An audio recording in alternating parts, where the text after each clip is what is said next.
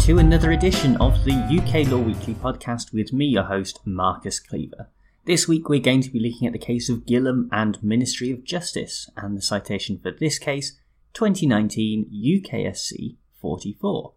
And the case that we are looking at this week centres around District Judge Gilham, who, following the significant government cuts to the administration of justice from 2010 onwards, raised a number of legitimate concerns to management.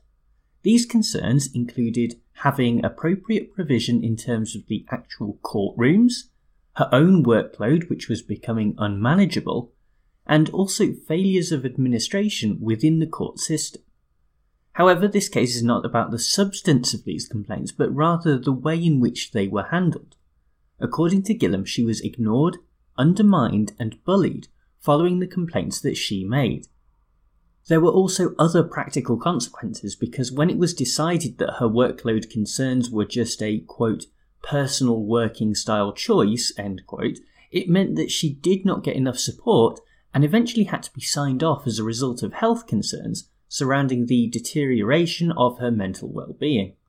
In the end, there was a two-part claim submitted to the Employment Tribunal, and both of these claims depended upon Gilham being recognised as a worker for the purposes of Section 230, subsection 3 of the Employment Rights Act 1996. Now, under that particular subsection, there are two options for the definition of a worker. Under the so called Limb A, a person is a worker if they have entered into or work under a contract of employment. Meanwhile, under Limb B, which is the main sticking point in this case, a person is a worker if they enter into or work under a contract where they, quote, perform personally any work or services for another party to the contract whose status is not by virtue of the contract that of a client or customer of any profession or business undertaking carried on by the individual. In other words, if you have a contract for someone to do some work on your house, then they are not a worker with respect to you because you are a customer, but other types of work under a contract do make someone a worker. Back to Gilham's two part claim itself, and the first part is proceeding without any problems whatsoever because it is derived from EU law, under which it is accepted that she is a worker.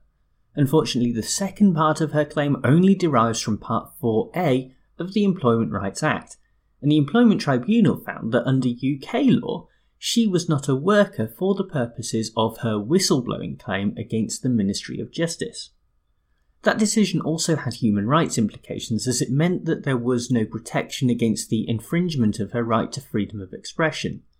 Gilham's appeals to both the Employment Appeal Tribunal and the Court of Appeal were unsuccessful, and so her case went to the Supreme Court, which is where we pick it up.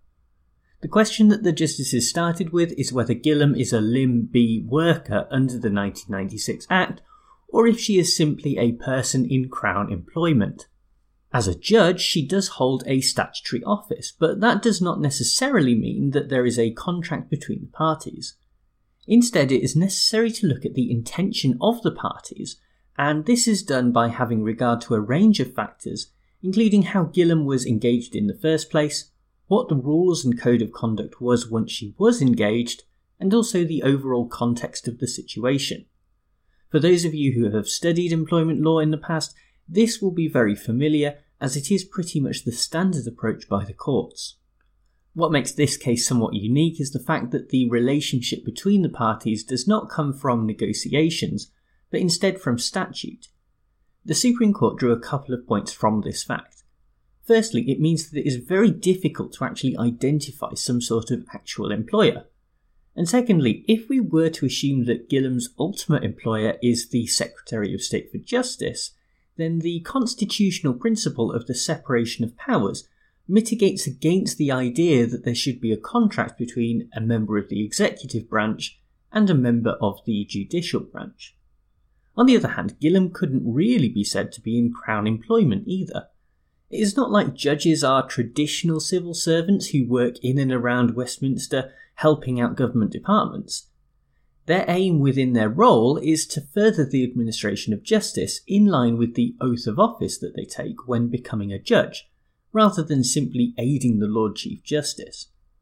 Clearly, the contract situations and whether Gilham was a worker or not was still a little bit up in the air, so Lady Hale, in her lead judgment, moved on to the human rights questions that were raised in this case.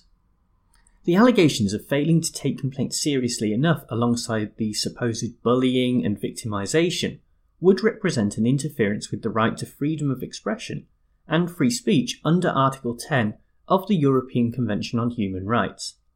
However, if the claim was brought simply as a domestic human rights claim under the Human Rights Act 1998, then the relief available would be much more limited, hence the current proceedings under Part 4A of the Employment Rights Act 1996.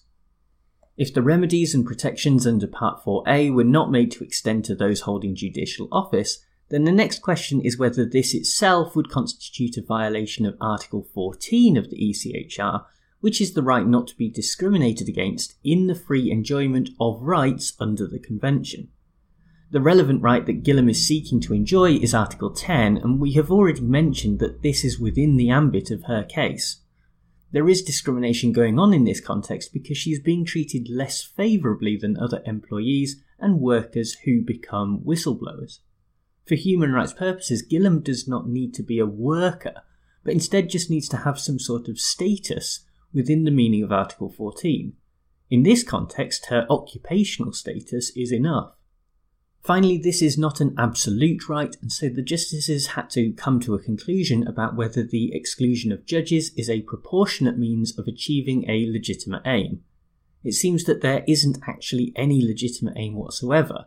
None was put forward by the government, and there isn't any evidence that this was given any consideration whatsoever by Parliament when the protections offered by Part 4A were raised there. Bringing the strands of this judgment together, we have to try and work out how the questions around Gilham's status as a worker square with the incompatibility of excluding members of the judiciary from the protections offered under Part 4A of the Employment Rights Act. The answer for Lady Hale came from Section 3 of the Human Rights Act 1998, which requires all legislation to be interpreted in a way that makes it compatible with human rights law so far as it is possible to do so. We already know from the other part of Gilham's claim that under EU law she qualifies as a Limb B worker, and so it is by no means a great stretch to also view her as a Limb B worker under human rights law as well. Such an interpretation allows her appeal to succeed, and so the case will be remitted to the Employment Tribunal, where Gilham will be treated as a worker for the purposes of her claim. The first point to address in this case, right from the word go, is about the fact that throughout these proceedings we are talking about judges making a judgment about a fellow judge, where the judgment will affect how judges are treated by the law in future cases. If this sounds to you like a conflict of interest, then the truth is that it probably is, and the whole situation is certainly far from ideal.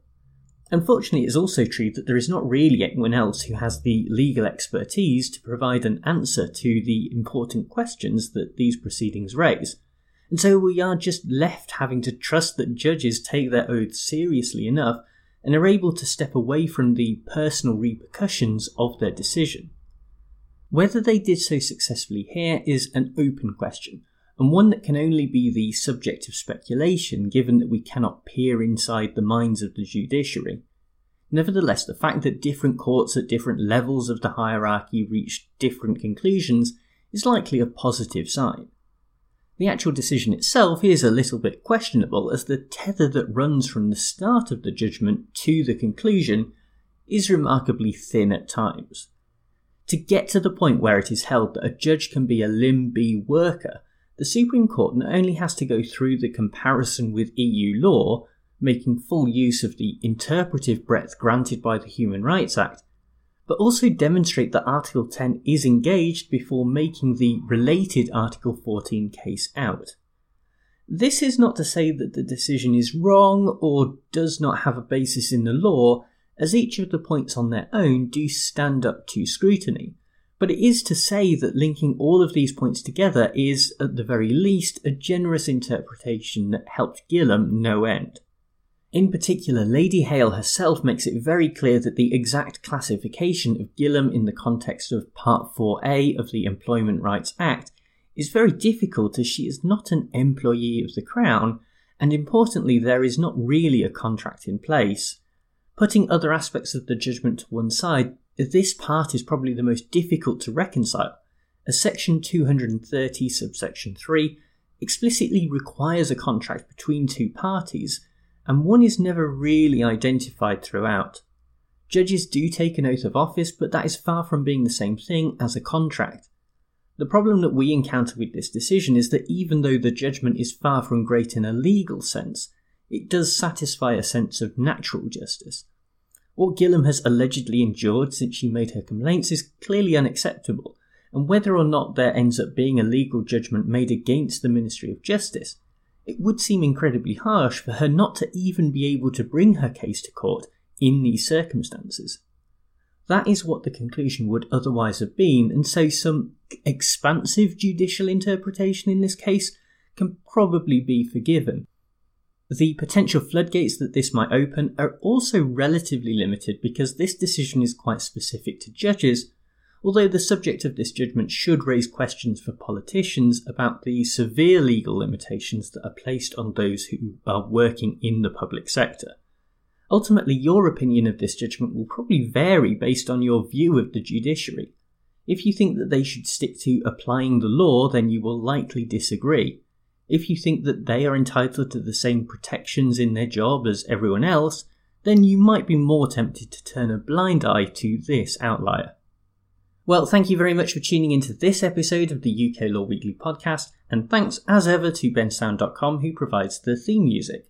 I would like to say an especial thanks to Mustafa and Kima, who both left five star reviews of the podcast on Apple Podcasts. That is always very much appreciated. As I always say, it helps to get the podcast recognition out there and puts us amongst the big boys. A little bit of behind the scenes from the podcast world is that a lot of the podcasts will pay to get their podcast promoted and get it higher up the rankings.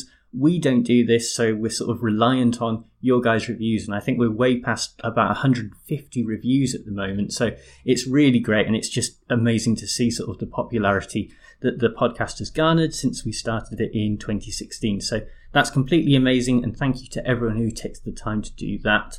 I'll be back with another case next week, but for now, bye!